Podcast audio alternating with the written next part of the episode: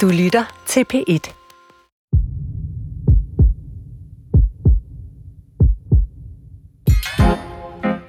Fredag den 12. november blev coronapasset indført igen. Netop som vi i Danmark troede, vi havde sluppet for coronarestriktioner, hjulpet på vej af de mange vaccinerede. Ja, så blev covid-19 igen igen til en samfundskritisk sygdom. Smittetallene nærmer sig de 4.000 om dagen. Der er lange ventetider på PCR-test, og de hvide kviktesttelte har rejst teltstængerne til endnu en omgang. Mere end 370 er indlagt, og dagligt dør mennesker med coronasmitte. Coronaen er altså vendt tilbage, og det er på trods af, at mere end 75 procent af alle danskere er færdigvaccineret. Har Delta-varianten med sin exceptionelle smitsomhed simpelthen aflyst muligheden for flokimmunitet? I kampen mod coronaen har vi samtidig lært et nyt ord. Boosterstikket. Det tredje stik. Men hvordan virker det lige? Skal vi nu alle sammen til at have boosterstik hver halve år? Eller vil det være bedre for immuniteten bare at lade de unge og raske blive boostet af en omgang mild corona efter andet stik? Hvem med børnene? Er det ikke dem, som driver smitten fremad? Eller er det vaccinenægterne, vaccinenølerne, anti-vaxxers? Ukært barn har mange navne, og både politikere og den vaccinerede befolkning har travlt med at gøre de ikke-vaccinerede til fælles knappe for deres coronafrustrationer. Ligesom hele resten af Danmark tager vi i sygt nok endnu en dans med corona. Denne gang om boostervacciner, børnene og de voksne, som bare ikke vil lade sig stikke, uanset hvor meget skæld ud de får af Mette Frederiksen, og hvor mange pressemøder Sundhedsstyrelsen indkalder til med gode argumenter. Mit navn er Maja Thiele. Velkommen til.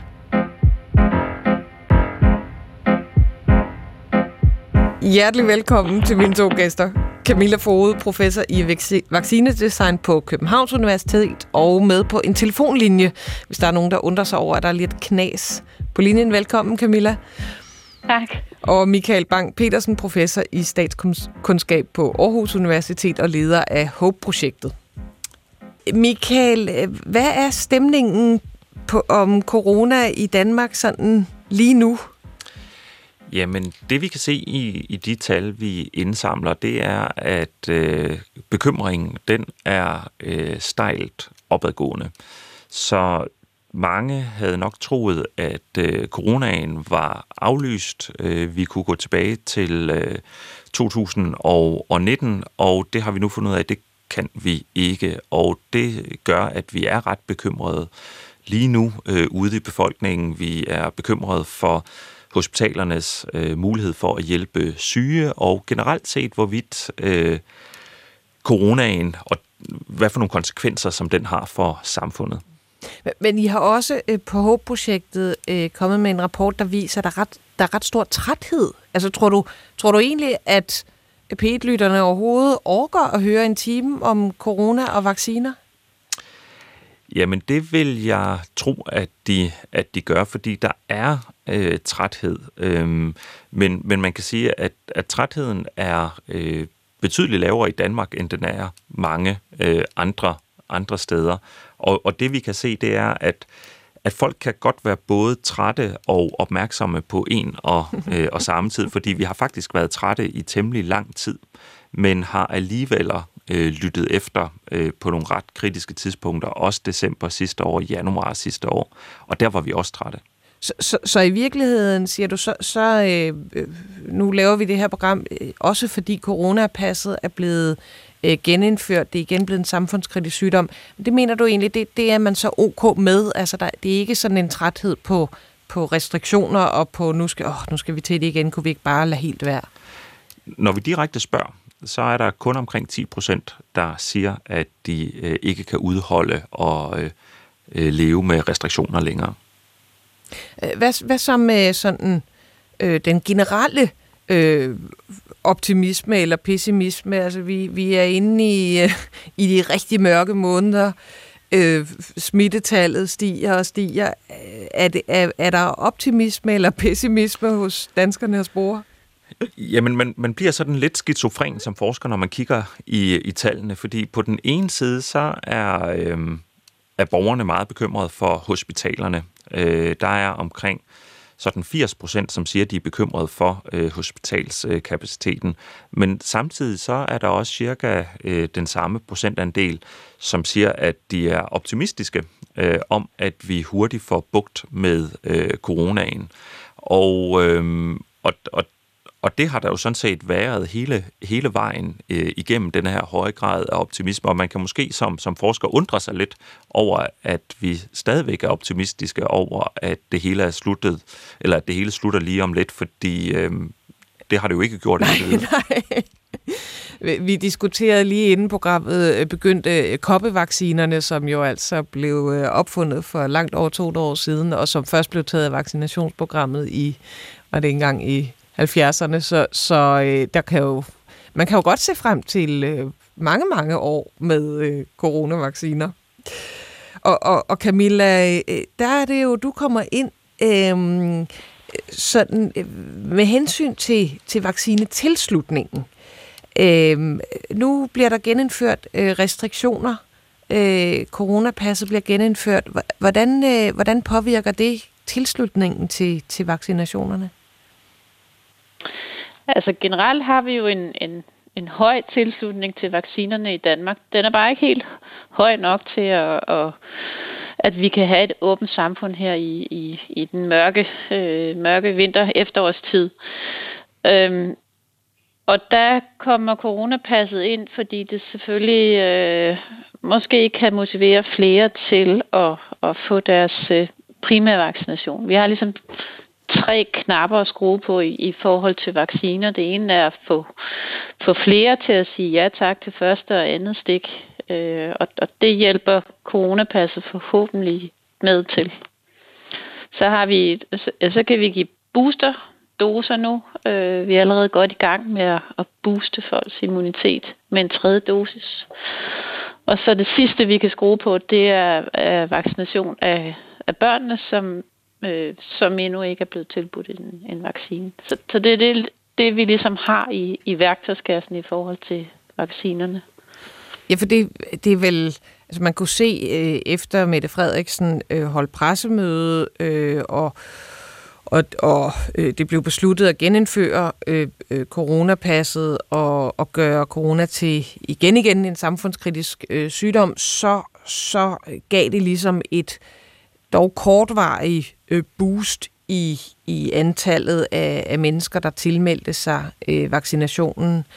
Øh, Michael, efter det her pressemøde, har I kunne, hvad har I kunne se i forhold til vaccinetilslutning? Er det, er det fortsat, eller, eller er der bare ikke rigtig øh, mere at tage af? Vrider man en, en tør klud? Ja, det, det er vores grundlæggende vurdering ud fra de tal, som, som vi har, øh, at der der er nogle procentpoint, som man kan stadigvæk kan, kan få fat i, og som formentlig står lige på vippen, og, og, og som bliver motiveret af, af det, der, øh, det, der sker, øh, både med indførelsen af coronapasset, man kan sige Brostrøms advarsel om, at man lever livet farligt, og, og den løftede pegefinger fra øh, Mette Frederiksen. Øhm, men det er kun et par procentpoint. Vi kan se, der er stadigvæk øh, omkring øh, 8, 8 procent, øh, der siger, at øh, de har tænkt sig at sige sige nej. Mm. Så det er altså alligevel 90 procent af den voksne danske befolkning, der er øh, øh, vaccineret, eller i hvert fald påbegyndt vaccinen. Så er der et par procent, øh, som man kan sige er vaccinenølere, og så de her cirka 8 procent, som øh, kunne betegnes som vaccinenægtere den retorik, som man har hørt fra især politisk side, øh, men som også findes ude i befolkningen, altså hvor, hvor øh, sådan vaccinenægterne bliver, bliver øh, i virkeligheden lidt en, en prykkelknap ikke? Øh, for, for alle dem, der er vaccineret. Hvad, hvad siger du til den form for retorik? Jamen, på den ene side, så kan jeg jo, kan jeg jo sagtens øh, forstå øh, den frustration, som, øh, som man oplever, hvor man tænker, skal vi nu til det øh, igen øh, og have øh, restriktioner? Og mange folk, de øh, oplever, at de har ydet noget for fællesskabets skyld. Når vi spørger folk, jamen hvorfor er det, du har taget øh, imod stikket, så for langt de fleste handler det faktisk ikke om at beskytte sig selv. Det handler om, at det er en borgerpligt. Og samtidig kan vi se, at mange af dem, der har sat sig i stolen, har faktisk haft bekymringer for, for bivirkninger, så man føler som vaccineret, eller der er mange, der føler som vaccineret, at man har gjort noget omkostningsfuldt, noget man har været bekymret for, for fællesskabet, og så bliver man vred, når man hører, der er andre, der ikke vil betale den øh, omkostning. Så jeg forstår til fulde øh, de frustrationer. Men, men man kan sige, hvis vi, hvis vi nu tager, øh, tager den samfundsfaglige øh, brille på og siger, jamen, at give udtryk for de frustrationer, er det så noget, der leder de uvaccinerede til at sige ja til vaccinen?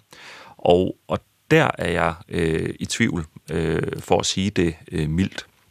Og det er fordi, når vi kigger på de uvaccinerede, så ved vi, at det er nogen, der er karakteriseret ved, at de i forvejen føler sig presset og har følt sig presset af restriktioner. Det er øh, folk, der har lav tillid til myndighederne, og så er det folk, der er bange for de her øh, vacciner. Der er myter eksempelvis om, hvorvidt man bliver infertil øh, af at blive vaccineret. Og, og, og det betyder, at det her med at lægge pres på, dels så skal der lægges ret meget pres på, før at, at frygten for vaccinerne bliver opvejet, og det betyder, at det i virkeligheden, så risikerer du at skubbe dem længere væk, og i bund og grund forstærke de faktorer, der fik dem til at sige nej i første omgang. Mm.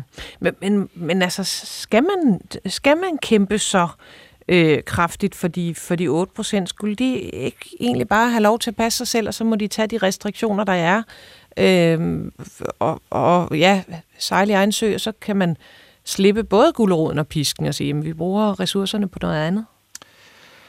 Ja, man kan sige, det er jo i høj grad en, øh, en, en, en mere en, en sundhedsfaglig, en, en samfundsfaglig øh, problemstilling. Men noget, man i hvert fald kan gøre, øh, det er, at man kan sige, hvordan kan vi så få de her personer til at i mindre grad være med til at øh, sprede smitte. Og noget af det, man kunne gøre, det var, at man kunne jo i tale sætte øh, test som et, et legitimt, øh, som en legitim måde og, øh, og beskytte andre på at sige, jamen det, du vil ikke tage imod vaccinen, jamen så må du øh, blive testet, og coronapasset handler sådan set om at motivere dig til at blive testet. Det handler ikke om at gøre livet besværligt for dig, det handler om at identificere og øh, håndtere smitten der, hvor den er, så at man fokuserer på det, kan man sige, sundhedsfaglige, når man argumenterer for coronapasset, frem for det mere øh, adfærdsmæssige. Mm. Der, der er egentlig to ting øh, i det, øh, du siger her om, om, omkring dem, som ikke øh, vil lade sig vaccinere, som øh, slår mig som sådan lidt besynderlige eller spøjse. Altså det ene, det er, at det er nogle mennesker, som har været, øh, hvad skal vi sige, særligt, eller følt sig særligt hårdt ramt af restriktionerne. Så skulle man tro, jamen der, der burde der være en ekstra høj motivation for at lade sig øh, vaccinere. Øh, og det andet, det, det er det med, med, med myterne, fordi er der, der, der er der godt nok meget information efterhånden, øh, som, øh, som modsiger de myter. Så, så det er jo også nogle, der er en eller anden resistens over for, øh, at man vil øh, måske tro på nogle myter. Jamen, det er helt øh, rigtigt, øh, og, øh, og hvis vi tager det første først, så er det et godt eksempel på øh, de øh, kringelkroge, som det menneskelige sind øh, har. Øhm, fordi det, der sker, når du øh, oplever et, et pres, og, og det er noget, som vi kan se i vores øh, data og øh, har, øh, har skrevet forskningsartikler om, det er, at når du oplever presset fra restriktionerne, så sænker det tilliden til myndighederne, som gør, at du vender dig mod deres håndtering, og det betyder hele deres håndtering, herunder øh, vaccinerne. Så selvom om, om det logisk set giver mening at sige, at hvis du er presset af restriktionerne, så tag imod vaccinerne, så er det ikke den måde, vi psykologisk øh, set øh, fungerer på. Der vender vi os mod alt, hvad det er, de, øh, de kommer med. Mm. Og så det her med, med, med myterne, det er rigtigt, at i den måde, vi igen fungerer på psykologisk set, det er i høj grad, at vi leder efter argumenter, der kan passe til den position, vi i forvejen har. Så hvis du er skeptisk over for myndighederne, jamen så kan du betydeligt nemmere blive overbevist af argumenter, som siger, jamen de er også ude på at give os dårlige, usikre vacciner. Mm. Og så, jeg kunne egentlig godt tænke mig at, at høre dig, Camilla øh, Fode, fordi hvis vi, hvis vi snakker, at altså 90 procent af den voksne befolkning øh, er vaccineret, og alligevel så har vi altså smittetal, der stiger og stiger. Og det, det betyder, det er jo også fordi, der er rigtig mange af de vaccinerede, øh, der, der bliver smittet. Er det ikke i virkeligheden sådan lidt et, et, et pseudo-argument at sige, nu, nu hamrer vi på de der øh, 8-10 procent, som ikke vil lade sig vaccinere, øh, fordi så tror man, så stopper det fuldstændig øh, epidemien, når der jo alligevel sker smittespredning. Øh, ikke fordi vaccinerne ikke er effektive, men man har bare en sygdom, som er så pokker smitsom. Ja, den nye Delta-variant er, er rigtig, rigtig smitsom, og vi skal meget højt op i vaccinedækning for at, at forhindre, at, at øh, covid stadigvæk spreder sig i et, et fuldstændig åben øh, samfund. Øhm, man kan sige, at alle, alle vaccinerede tæller ligesom øh, i det her regnestykke så mange som overhovedet øh, muligt. Øhm, og, og, og det er jo i høj grad de uvaccinerede, der, der driver ikke epidemien. Det er de uvaccinerede børn, som smitter hinanden, der smitter videre til deres forældre i familierne, og, og, og så er der nogle vaccinerede, som, som ryger med her. Øh, det, der er så bekymrer, det er, hvis, hvis bedsteforældre, der er vaccineret, bliver, bliver smittet, dem der ikke er helt så godt dækket af, af vaccinerne. Det er her, vi får nogle alvorlige tilfælde. Og det kan vi forhåbentlig, øh, det ser ud som om, at, øh, at det tredje stik har en rigtig god effekt på at booste øh, ældres øh, immunforsvar. Øh, så, så det får forhåbentlig øh, en, en god effekt, at vi, at vi mm. booster og vi, vi skal nok øh, snakke om øh, boostervaccinen og, og hvad argumenterne er for og imod øh, den øh, senere. Men jeg kan godt lige øh, tænke mig at høre dig om vacciner og børn. Hvad, hvad ved man om, om den kombi? Ja, det er, jo, det er jo det, vi skal tage stilling til øh, nu, hvor, øh, hvor de europæiske myndigheder sidder og vurderer øh, vaccinen til børn, og der kommer formentlig en, en konklusion inden alt for længe. Men sige, jeg kan måske supplere med, ikke... altså, at, at, at vaccinen er godkendt, den fra Pfizer og BioNTech er godkendt til børn ned til 12 år, og de har så søgt det europæiske lægemiddelagentur om også at, at øh, bruge vaccinen til øh, børn i 5-11 år. Til de 5-11 år, ja. Og det, det kigger Sundhedsstyrelsen på nu. Og, og det der jo selvfølgelig er, at, at, at det store dilemma her er, at, at de 5-11-årige ikke bliver specielt syge af, af covid. Øhm, modsat USA for eksempel, hvor, hvor der er en del børn, der er, der er blevet alvorligt syge og blevet indlagt, jamen, så bliver børnene i Danmark, kan man sige, heldigvis ikke, ikke særlig syge øh, af covid. Så, så der øh, har man i virkeligheden at gøre med en gruppe, hvor man udelukkende vil vaccinere for at stoppe epidemien i andre befolkningsgrupper? Ja, det, det, det bliver, øh, man kan sige, ikke for børnenes egen skyld, men for, for samfundets skyld, for epidemikontrollens skyld. Og det var den samme diskussion, vi havde med de, de 12-15-årige. Ja. Og, og virker vaccinen så godt, når man er nede i de, i de unge aldre? Ja, altså data for, for de kliniske studier er øh, publiceret. De blev publiceret sidste uge, og vaccinen har en rigtig god effekt. Øh, og øh, sikkerheden ser også rigtig fint ud for den her gruppe. Øh, dosis er sat ned øh, til en tredjedel.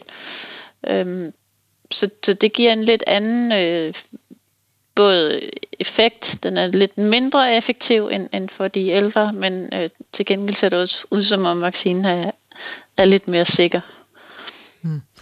Øh, Michael øh, Bang-Petersen, øh, vi har været inde på, der er sådan en, en tiltagende træthed i befolkningen. Øh, hvad tror du, det vil betyde for tilslutningen til vaccinerne blandt, øh, blandt børnene, øh, at deres forældre øh, simpelthen er ved at være trætte? Jamen, vi, vi sidder og, øh, og arbejder med, med netop nogle øh, analyser af, hvad er det, der påvirker øh, villigheden til at, at give sit øh, barn, også under 12, en, øh, en vaccine mod øh, covid.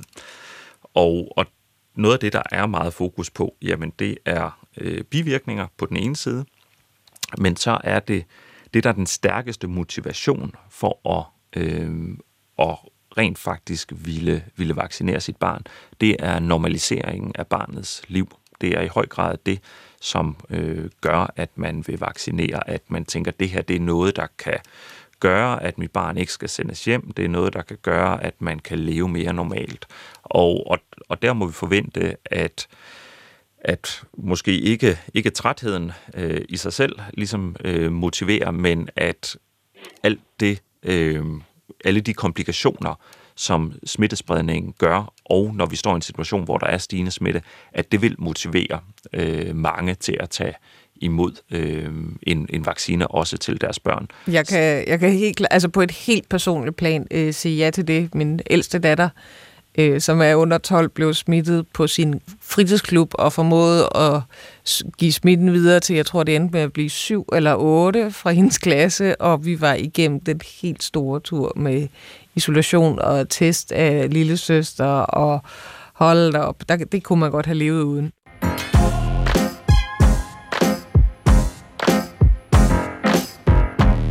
Du lytter til Sygt Nok. Mit navn er Maja Thiele, og jeg har besøg af Camilla Fode, professor i vaccinedesign på Københavns Universitet, og Michael Bang-Petersen, professor i statskundskab på Aarhus Universitet og leder af HOPE-projektet. Og tada! Godt gættet, vi snakker covid-19, fordi at coronapasset er blevet genindført, og covid nu igen er blevet en samfundskritisk sygdom. Og noget af det, der snakkes rigtig meget om, det er de her boostervaccinationer, altså det tredje stik, som kan genaktivere immunforsvaret og sikre øh, fortsat beskyttelse mod coronainfektion. Lige nu er der en lille halv million danskere, der har fået det tredje stik. Indledningsvis har man øh, tilbudt fra Sundhedsstyrelsens øh, side øh, revaccination, kalder de det, efter øh, seks måneder vil man så få tilbudt et tredje stik, og det vil så betyde, at det er øh, aktuelt dem, som er øh, over 65 år, og, og sundhedspersonalet, som øh, bliver revaccineret. Og, og, og hvad er tanken med at give sådan en booster? Ja, ja, det vi ved, det vi kan se, det er, at, at øh, antistofsvarene, vi har mod coronavirus, øh, falder med tiden. Øh, så da effekten af vaccinen klinger ligesom af. Og hvis man giver den her booster, det tredje stik, kan vi øge antistofsvarene igen, så de bliver lige så høje som, som øh, efter øh, andet stik. Og vi har nu data, Serum Instituttet publicerede nogle data i, i fredags i en rapport, der viser, at der er en rigtig god effekt af den her øh, booster øh, vaccination. Det øger beskyttelsen specielt mod alvorlig øh, sygdom og, og indlæggelse. Men der er jo nogen, der vil påstå at sige, at jeg ville egentlig hellere, hvis jeg var sund og rask, øh, øh, blive øh, syg med øh, selve coronavirusen, i en mild, få en mild sygdom, og så øh, være dækket. Og det er, gælder blandt andet øh, den danske epidemiolog og professor Lone Simonsen, øh, som mange også kender som coronalone. Øh, sådan havde hun det i hvert fald i midten af august, øh, hvor hun var med i øh, Danmarks Radio-podcasten øh, Stikket Dybere. Vi har lige et klip fra hende her. Jeg, jeg kan egentlig godt lide ideen om, at man møder øh, virusen naturligt også, efter man har fået fuld beskyttelse. Altså okay. jeg har selv fået to doser. Ja. Hvis jeg blev smittet, så ville jeg regne med, at jeg bare endte med en mild sygdom og en rigtig flot immunprofil og en masse T-celler og memory cells, der virker for mig i fremtiden. Okay. Så, øh, så du er ikke det mindste bekymret for de her gennembrudsinfektioner, når man har fået to doser? Altså nu har vi jo valgt, at vi vil lade viruset køre i samfundet. Vi har valgt at åbne op i Danmark i modsætning til så mange andre lande. Så det kan jo ikke være nogen overraskelse, at vi får en masse smitte her gående ind i efteråret. Jeg tror faktisk, at det hele bliver overstået omkring foråret. Og vi har fået den der berømte flokimmunitet fra naturlige infektioner, dem som ikke er, er smittet. Så hvis jeg blev smittet med corona, altså hvis jeg sætter lidt på spidsen her, jeg har fået begge doser i øvrigt, så vil du sige, tillykke med din ekstra booster Altså, det, jeg ved, altså det, det er sådan, jeg føler det simpelthen, sådan har okay. jeg det med det, så jeg er så 60, og jeg øh, er altså mere mm. en høj risikogruppe end øh, ja. så mange andre. Men det er, sådan, det er min tanke om det simpelthen. Det kommer fra studier, der viser, at faktisk så står man bedre, hvis man har sådan en hybrid ja, version. Man ikke bare har været udsat for spike-proteinet fra en bestemt vaccine, men man også har set bredere aspekter af den her virus, og... som man gør, når man har en naturlig infektion. Det var altså øh, Lone Simonsen, epidemiolog øh, på øh, RUK, øh, og også kaldet coronalone. Øh, Camilla Fode, hvad siger du til den variation? Ja, men det, det kan jeg sagtens øh, forstå, men man, man skal også ligesom holde sig for øje, at, at vores epidemisituation nu er, er meget anderledes, end den var i, i august og, og september, hvor vi nærmest glemte, at der var noget, der hed coronavirus. Så, så vi står i en anden situation nu. Øh, vi står med, med stigende smittetal, vi står med, med stigende indlæggelsestal, og og det er specielt de her indlæggelsestal, som vi skal være bekymret for. Så, så vi er jo nødt til hele tiden at, at balancere det, øh, så epidemien ikke kommer ud af kontrol. Mm. Og, og der har vi nogle værktøjer at, at, at skrue på. Altså prisen for at, at lade, lade virus cirkulere frit i samfundet, den kan jo også blive for høj. Øh, og, og det er der jo ikke nogen øh, politikere, der vil, de vil ikke betale den her pris, vel? Og, og vores sundhedssystem kan heller ikke holde til en, en, øh, en alt for stor belastning. Mm. Så, så, så det er sådan en hårfin balance. Og, og jeg mener også, altså øh, Israel kigger vi jo tit til, øh, fordi de har været så hurtigt ude øh, med vaccinerne, og de har også været i gang med at give øh, boosterstik.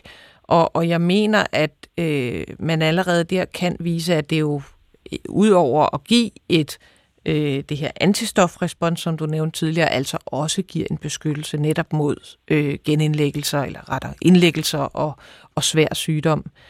Øhm, men, men det bliver også diskuteret, øh, om det skal være hele befolkningen, eller om man måske netop skulle sige, jamen nu målretter vi øh, boostervaccinen mod øh, dem, som man ved øh, dels kan have svært ved at, at lave det immunrespons øh, som reaktion på vaccinen, som der skal til, øh, dels hvor man lidt hurtigere end andre øh, mister immuniteten, nemlig de ældre og de kronisk syge. Hvad, siger du til den ja. idé? Jamen, det, det, det synes jeg er, er en rigtig idé. Altså, i, i Israel, der valgte, jo man, der valgte man at, at give hele befolkningen øh, et tredje stik. Øh, man så lige pludselig en, en, en drastisk stigning i smitten her i, i sommeren. Og, øh, og, og der har det at give et, et, øh, et boosterstik haft en, en rigtig fin effekt på, på epidemikontrollen i, i Israel. Så der kan vi altså se, at der, det har en rigtig god øh, virkning.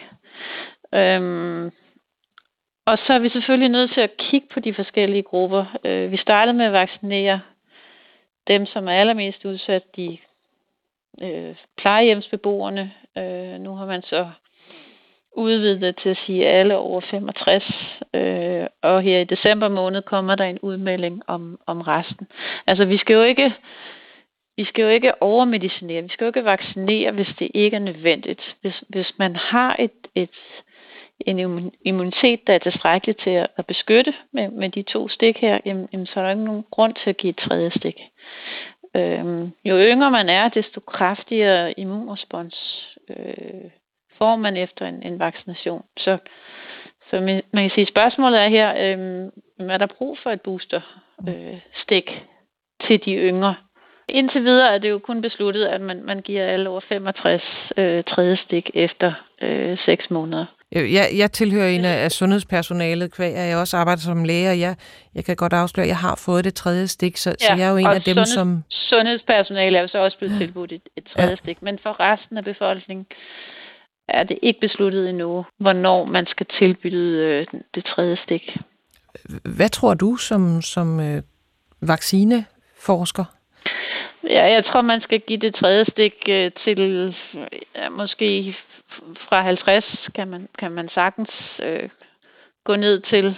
Øhm, altså det, der er, er spørgsmålet, det er for de unge, jamen, er det virkelig nødvendigt at give det tredje stik efter 6 måneder, eller kunne man, kunne man vente?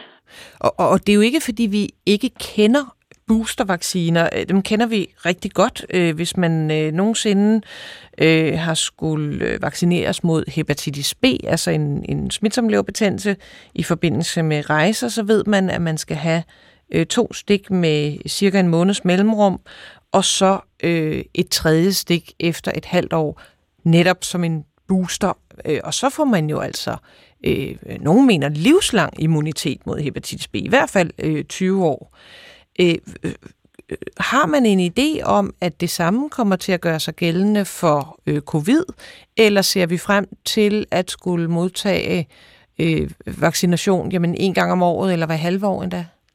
Det ved vi faktisk ikke endnu. Øh, vi ved ikke, om det er tilstrækkeligt at have fået de her tre stik, eller det bliver nødvendigt at, at, at give en booster, som vi gør med, med influenza-vaccinerne. Altså man, der kan jo også ske virusmutationer, så vi får nogle, nogle varianter, hvor vi er nødt til at, at ændre vaccinen, øh, så vaccinerne passer til de her varianter. Men, men øh, vi ved det ikke endnu. men det, men det, er vel, ja. det er vel derfor, at man giver øh, øh, mod influenza hver år. Det er fordi, jamen, så kommer der en ny influenza-mutation, som den gamle vaccine ikke virkede mod. Øh, men, men nu har vi jo øh, delta-varianten, som i hvert fald forløbig øh, Øh, øh, hvad kan man sige, som den, den, den originale vaccine fra Pfizer-BioNTech, som er den, vi bruger øh, her hjemme i Danmark, øh, stadig virker mod. Øh, hvad, hvad er det, man holder øje med med, med nye øh, covid-mutationer øh, i forhold til vaccineeffektiviteten?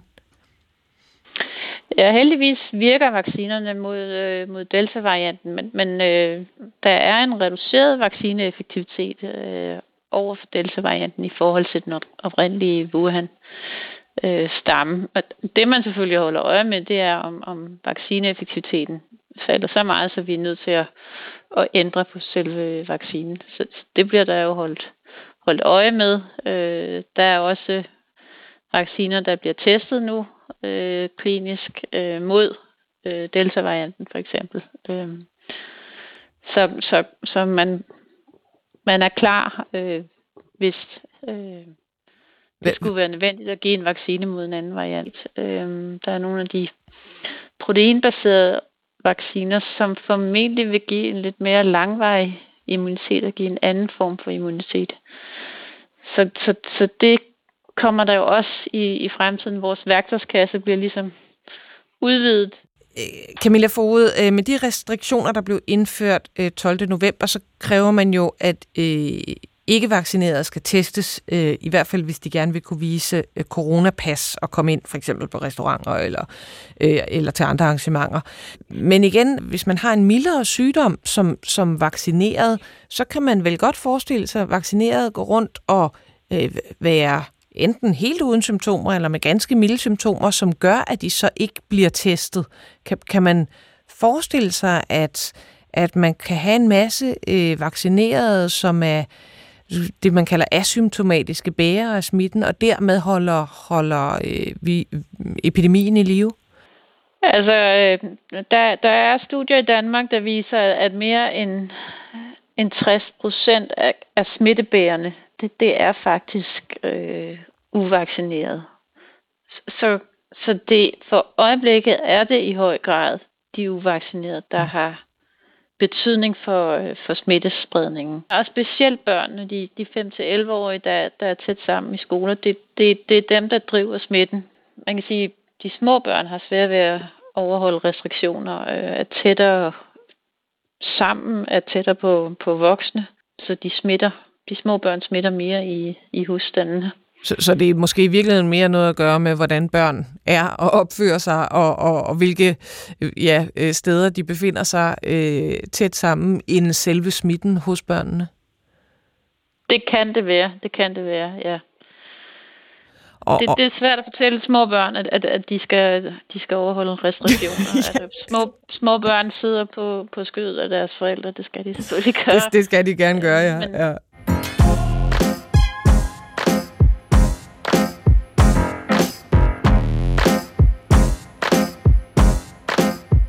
Lytter til Sygt Nok. Mit navn er Maja Thiele, og med mig i studiet til at snakke corona igen igen, inklusiv vaccinebooster, vaccinemodstand og børnene, der skal vaccineres, er Camilla Fode, professor i vaccinedesign på Københavns Universitet, og Michael Bang-Petersen, professor i statskundskab på Aarhus Universitet og leder af HOPE-projektet, som følger ugenligt, hvordan corona påvirker os. Hvis vi prøver at, at, at tage lidt mere fat i, i, i dem, som, øh, som ikke vil lade sig øh, øh, vaccinere. Michael Bang-Petersen, kan jeres projekt fortælle noget om, hvad, hvad karakteriserer den gruppe mennesker? Øh, hvis vi starter med at kigge på sådan de demografiske øh, faktorer, jamen så er de, er de yngre end, end, øh, end de øh, vaccinerede. Øhm, og, og det er nok den allervigtigste faktor. Det er, er alderen, når vi kigger sådan rent demografisk øh, på det. De, der er en lille tendens til, at, øh, at vaccineskepsis er lidt højere blandt folk med en lavere uddannelse, men når det kommer til faktiske vaccinationer, så er er der ikke den store forskel på, på uddannelsesgrupperne, men, men alder er en væsentlig faktor. Og øh, hvis vi går hen og kigger på, hvad de egentlige fællestræk er i forhold til øh, dem, der øh, er, er, øh, siger nej til vaccinen, så er det nogle mere psykologiske faktorer, og det ser især ud som om, at de er karakteriseret ved en bestemt type af beslutningsproces.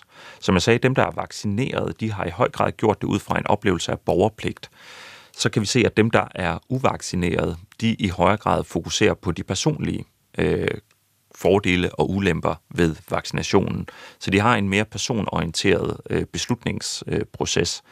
Og der er situationen bare anderledes, om man er ung eller gammel, fordi risikoen for et alvorligt forløb med, med covid er så meget større, hvis du er, er gammel. Så det er derfor, at de unge de kommer til at være overrepræsenteret i, øh, i statistikken med de uvaccinerede, fordi de tænker, jamen, what's in it for me? Jeg bliver ikke syg, og så kan man samtidig have nogle bekymringer for de her øh, bivirkninger, som gør, at man siger, jamen så øh, vejer øh, fordelen altså øh, ikke tungere end ulemperne. Og, og så har I også øh, i, i jeres projekt, hvor I udsender øh, ugenlige spørgeskemaer til, til sådan tilfældigt udvalgte øh, danskere, har I også øh, spurgt lidt til, hvor, øh, hvad kan man sige, øh, hvad man mener om vaccinationen. Øh, I er kommet med, med nogle øh, øh, udsagn. Nogle af udsagnene var øh, sande, og nogle var falske, og så skulle man ligesom, øh, som den, der svarede på spørgeskemaet, sige, om man, om man var enig eller ikke enig. Øh, kan du prøve at fortælle noget om det? Ja, vi prøvede ligesom at se, hvad, hvordan opfatter øh, folk, der er henholdsvis vaccineret og uvaccineret, hvordan opfatter de egentlig vaccinerne? Og, og der kan vi se, at når de uvaccinerede de laver denne her personlige cost-benefit-analyse, så gør de det også baseret på nogle forestillinger omkring vaccinerne, som ikke svarer til øh, den officielle linje fra øh, sundhedsmyndighederne. Der er en udbredt myte om, at man kan blive øh, infertil af vaccinerne. Der er en, en myte, som vi kan se i de her øh, data, om at øh, vaccinerne de er øh, kommet igennem nogle, nogle mere lempelige godkendelsesprocesser. Øh, der er en myte om, at man får covid øh, af vaccinerne, og på den måde så, så skaber det endnu større udfordringer, når øh, i forhold til at få overbevist de her uvaccinerede om, at det er en god idé også for dem selv at tage imod øh, vaccinen. Mm. Der er altså tre kategorier, man kan, man kan svare. Man kan sige, ja, jeg mener, at det her udsagn er øh, korrekt. Øh, jeg er i tvivl, jeg ved ikke. Eller jeg synes, øh, det her, jeg mener, det her udsagn er forkert. Og der er det, som du siger, altså, at, at øh, næsten øh, en tredjedel mener, det er forkert, at vacciner er testet lige så grundigt som anden medicin. Øh, at, man, at man netop mener, at det her det, det er ligesom forhastet igennem. Øh, det har ikke været igennem samme øh, mængde af test som andre medicin. Men samtidig, så er der jo meget, meget få, som øh, hvad kan vi sige, er uenige i øh, et udsagn, som hedder, at lægemiddelmyndighederne stiller de samme krav til dokumentation for effekt og sikkerhed ved vaccinerne som alle andre lægemidler. Det er vel egentlig det samme spørgsmål, bare formuleret på to forskellige måder. Så ja. hvordan kan man mene, at der stilles de samme krav til øh, effekt og sikkerhed, og alligevel mene, at det ikke er testet lige så grundigt? Man kan sige, at det er et, øh, et klassisk eksempel på noget, man ser meget, meget hyppigt, øh, når man øh, forsker i spørgeskemaer. Og det er, at, at folk kan godt øh, holde opfattelser i deres øh, hoved på samme tid, som øh, er inkonsistente. Og, øh, og, og det, øh, derfor kan de alligevel godt øh, bevæge sig rundt i, i verden og, øh, og, og være relativt habile øh, til det. Men, men det handler formentlig om, hvis man sådan skal prøve at sige, jamen, hvordan, hvordan kan du holde de to tanker i dit sind på samme tid, at, at man har en formodning om, at, at tingene er blevet hastet igennem, men alligevel så har man forsøgt at holde det op til de samme øh, standarder. Og, og det hjælper ikke, at nu er vi altså snart øh, to år inde i, i epidemien. Øh, vaccinerne øh, har, har også snart et helt år på bagen, øh, og er jo udbredt i hele verden. Øh, hjælper det ikke på den her idé om, at det ikke rigtigt er gennemtestet? Man kan sige, nu har man jo altså en fuldstændig øh, virkelighedstro global test, øh, kvæg af så mange mennesker øh, er blevet vaccineret. Jamen egentlig så kan vi se noget af den forskning, vi har lavet, at, at det, at mange mennesker øh, har modtaget vaccinen, det er faktisk noget, der, der øger tilslutningen til, øh, eller villigheden til at lade sig vaccinere. Øh, at, når man, at når man ser, at mange er blevet, blevet vaccineret, så tænker man, jamen så er den nok øh, sikker. Øh, men, men hvis man bevæger sig ud i nogle af de mere konspiratoriske miljøer, så, øh, så kan man se, at, at det her med gerne at ville nå øh, 100% øh, vaccinationsrate nu bliver set som en del af den større konspiration, fordi at det er et forsøg på at, at dække over de bivirkninger, som vaccinen har, fordi så har du ikke længere nogen kontrolgruppe til den okay, efterfølgende ja, det kan jeg godt se. Det, det, det er jo egentlig smart tænkt som argument for, at det er vigtigt, at der stadig er en kontrolgruppe. Er der, er der noget, man kan gøre? Altså, jeg mener, det er som om, der, så kommer der endnu et argument og endnu et argument. Er der noget, man kan gøre for at vinde vaccineskeptikere over? Eller? Jamen, det, det kan man. Øh, man kan godt vinde vaccineskeptikere øh, over. Øh, det tager bare tid. Og, øh, og, og det kræver, at man øh, tager deres bekymringer alvorligt, og at man, man taler med dem. Fordi det der, det, der er tilfældet, det er, at, at der er altså en gruppe af de her vaccineskeptikere, som, som også er bekymrede for, øh, for virusen, og som måske egentlig gerne vil lade sig vaccinere og sige, jamen, jeg vil sådan set gerne, men jeg er bange for vaccinen. Og det betyder, at man skal ind og høre, hvad er det, du er bekymret for, og hvad er det, som, som dataene øh, viser. Og det skal gerne komme fra en, de har tillid til. Og det er nemlig det, der er udfordringen, det er, at meget af den grundlæggende skepsis, den drives af mistillid til systemet. Og det er derfor, det er så vigtigt ligesom at møde dem i øjenhøjde, tale med dem, bruge folk i deres lokale miljø, som de har tillid til, og så kan man faktisk godt få folk til at sige, okay, hvis du siger det, så tror jeg også, at den er, øh, er god. Det er det, jeg hører fra, fra folk, der ligesom arbejder ude i, i frontlinjen, om man så må sige. Det er, at når du tager den personlige samtale, så tager folk også tit imod vaccinen. Men, men, men, øh, men altså er vi ikke tilbage til det her? Hvorfor, hvorfor skal 92 øh, procent af den voksne befolkning øh, hoppe og springe øh, for øh, at tilfredsstille 8 procent, som, øh, som bare stiller sig med armene over kors? Og nægter at hjælpe øh, det fælles øh, øh, ved og vel? Jamen, jeg tror noget af den udfordring, som vi kommer, øh, som vi står i, det er, at der er ikke noget øh, sådan quick fix. Fordi selvom vi får øh, alle de, de voksne vaccineret, så har vi stadigvæk øh, udfordringerne med, øh, at der er smitte blandt øh, uvaccinerede børn. Øh, Øh, der er faldende vaccineeffektivitet, som, som gør, at, at der vil være øh, smittespredning øh, også blandt de, de vaccinerede. Og så der er denne her grundlæggende problemstilling med, at, at selv hvis vi får alle vaccineret nu, så øh, holder immuniteten ikke evigt. Så vi kommer til at stå i det her øh, i denne her konflikt igen om et halvt år og til næste til næste vinter. Så, så jeg tror, det er vigtigt, at man gør sig klar, at der ikke er nogen snuptags øh, løsninger, og at det er ret afgørende at bevare tilliden til øh, vaccinationsprogrammet øh, og til sundhedsmyndighederne, både i forhold til resten af coronaepidemien, øh, men, men også i forhold til de, alle mulige andre sundhedskriser og kriser generelt, som, står, øh, står, som vi står overfor.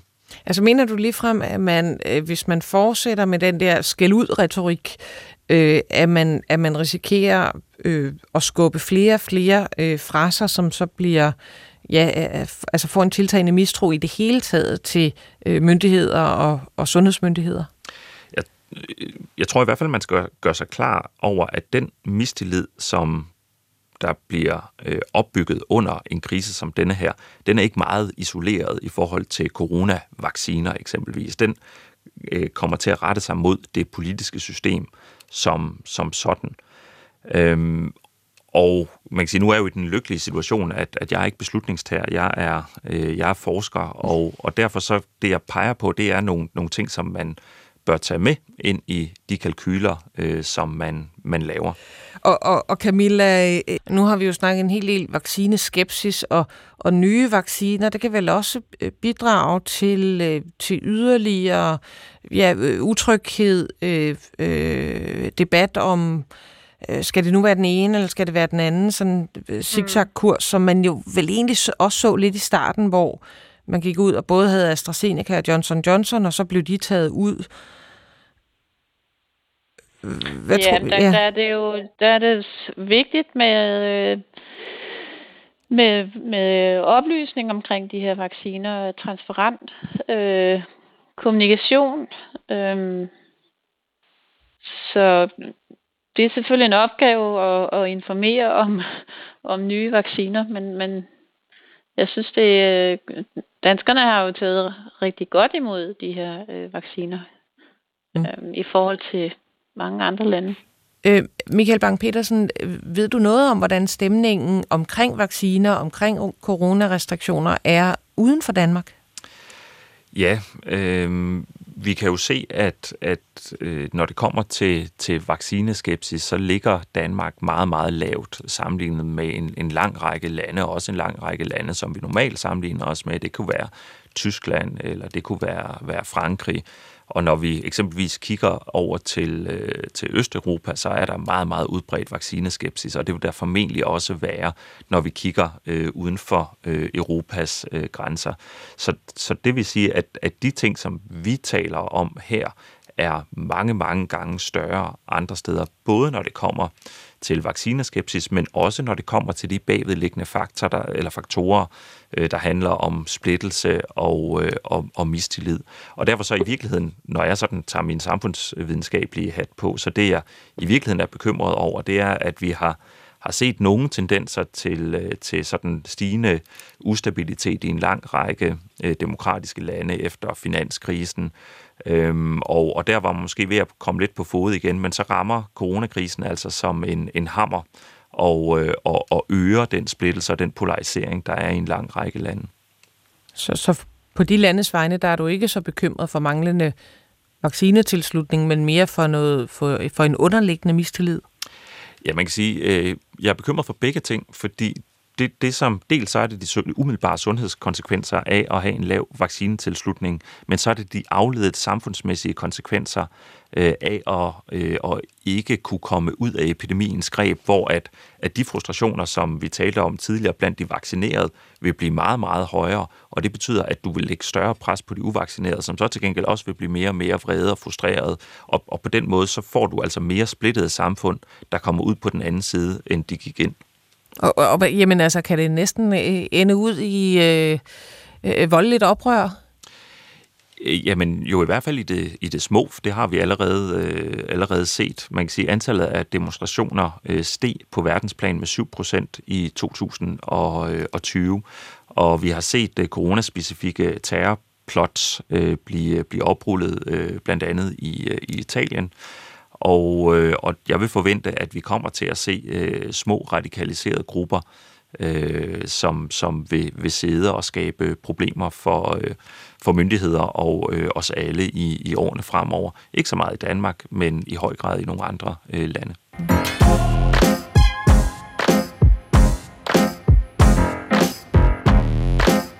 Du lytter til Sygt Nok.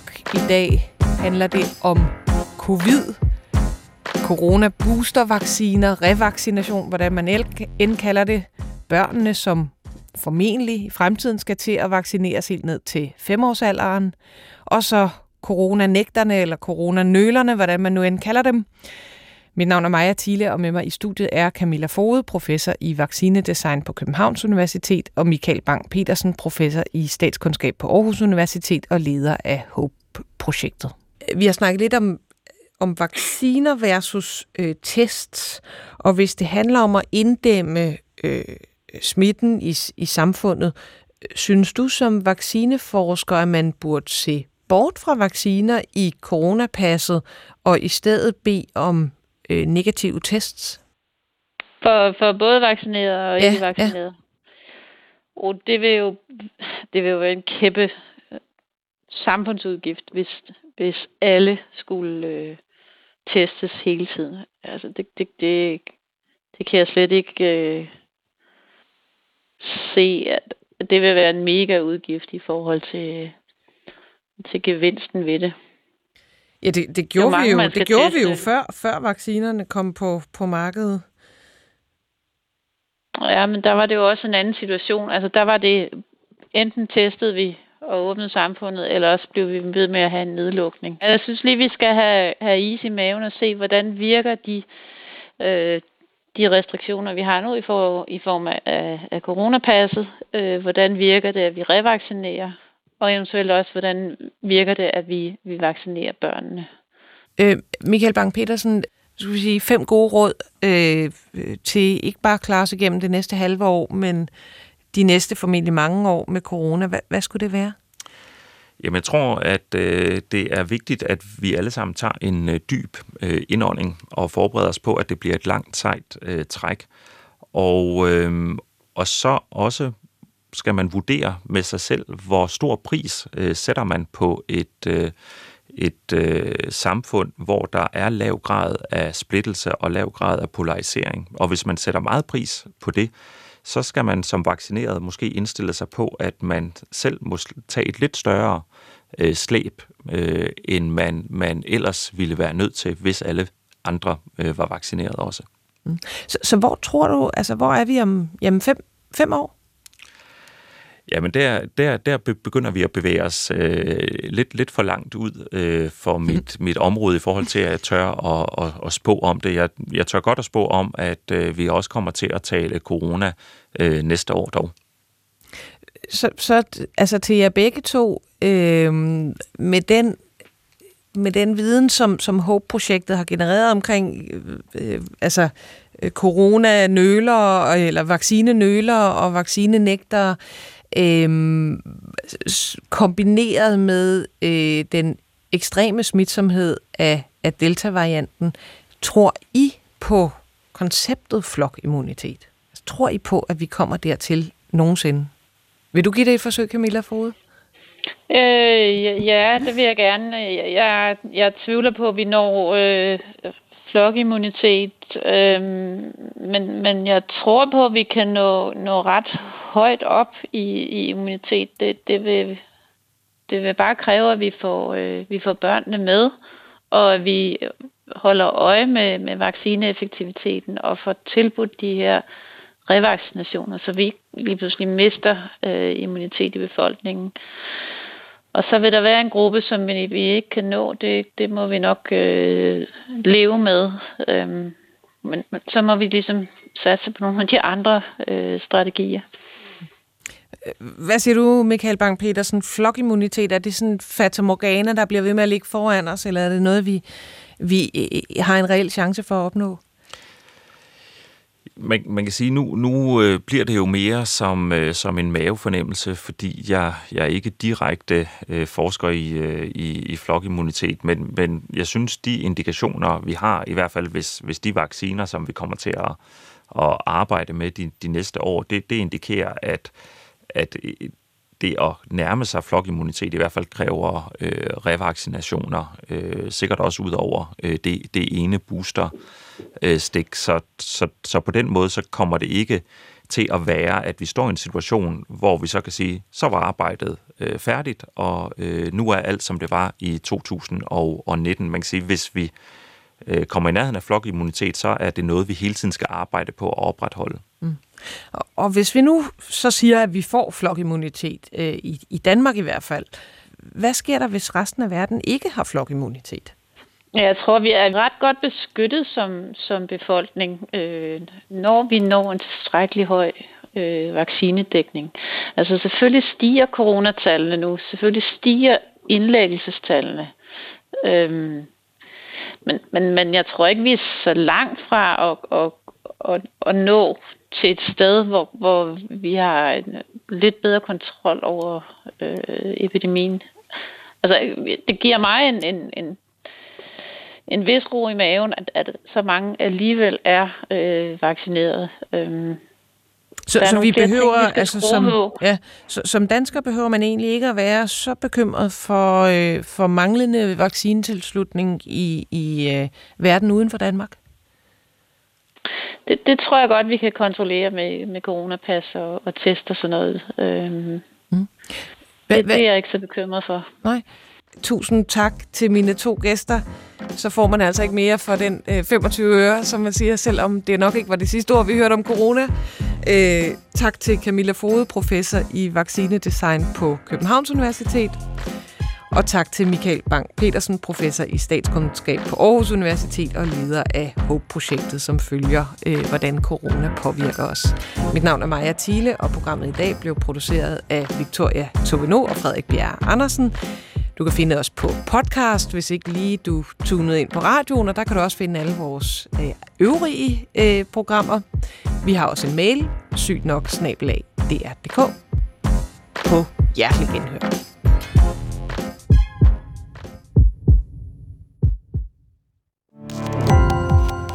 Gå på opdagelse i alle DR's podcast og radioprogrammer. I appen DR Lyd.